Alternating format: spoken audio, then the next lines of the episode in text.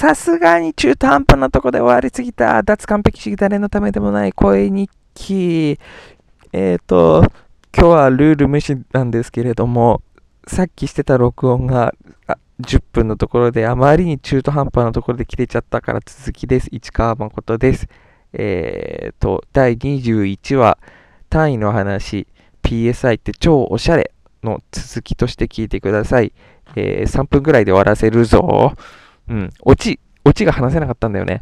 あの、単位の話をいろいろしてきて、あの、自転車の空気圧の単位になって、キログラムフォースパー平方センチメートルって、まあ、わかるけど、じゃあ PSI って何なのよ？っていう話で、PSI とは、ポンドスクエアインチの略ですっていうところまで来ました。ポンドスクエアインチがめちゃめちゃおしゃれだから、めちゃめちゃおしゃれっていうことを伝えたい。それだけ伝えさせてください。えっとね、そう。ちょっと話、復習するけど、愛、面積あたりの圧力が、面積あたりの力で圧力の単位を言いたいのに、インチって愛じゃん、いん？あインチって長さじゃんっていう、一次元じゃん、どうすんのよっていうのを、スクエアインチっていう書き方で解決してるっていう話なんですが、えっ、ー、と、スクエアインチ、スクエアって正方形じゃん。だから1インチ ×1 インチっていう意味なんですよね。4だよね。あの、2乗とかつけないんですよ。どうしても面積の単位って2乗になるじゃないですか。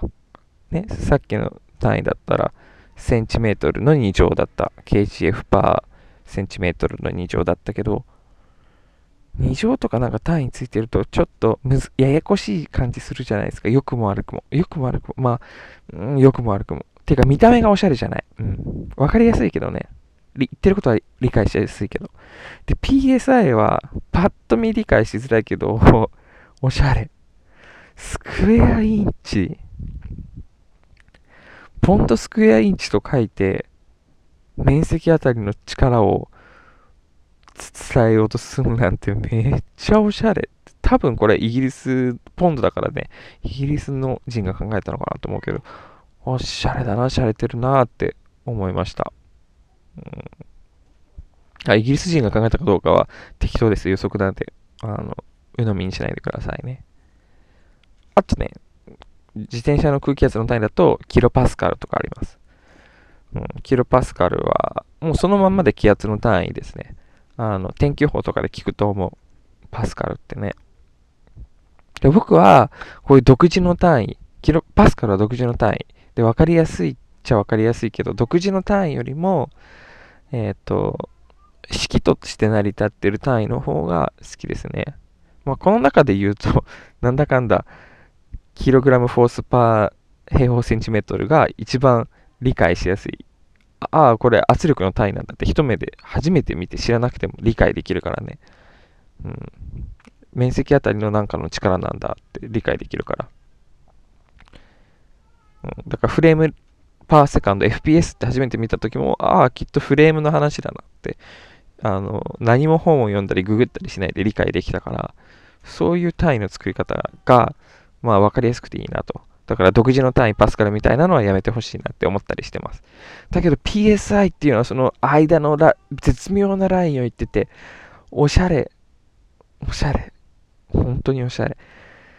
で、まあ、一回調べないといけないけど、まあでもこれからね、スクエアインチみたいなものが出てくれば、あ、あるのかなあればわかるし、うん、一回調べればね、あ、スクエアインチなんだって理解できて、うんまあ、だからこれ別の言い方すると、PP、PPI2、PPI2 でもいいよね。PSI。ま、うん。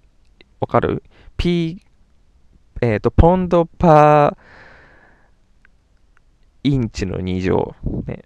PPI2 でもいいよね。と思いつつ、それを PSI って言ってるのおしゃれだよね。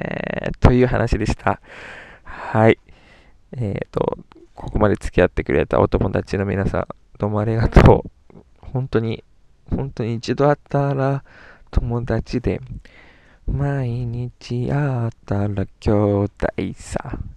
ミとファとレシソラを。じゃあね、おやすみ。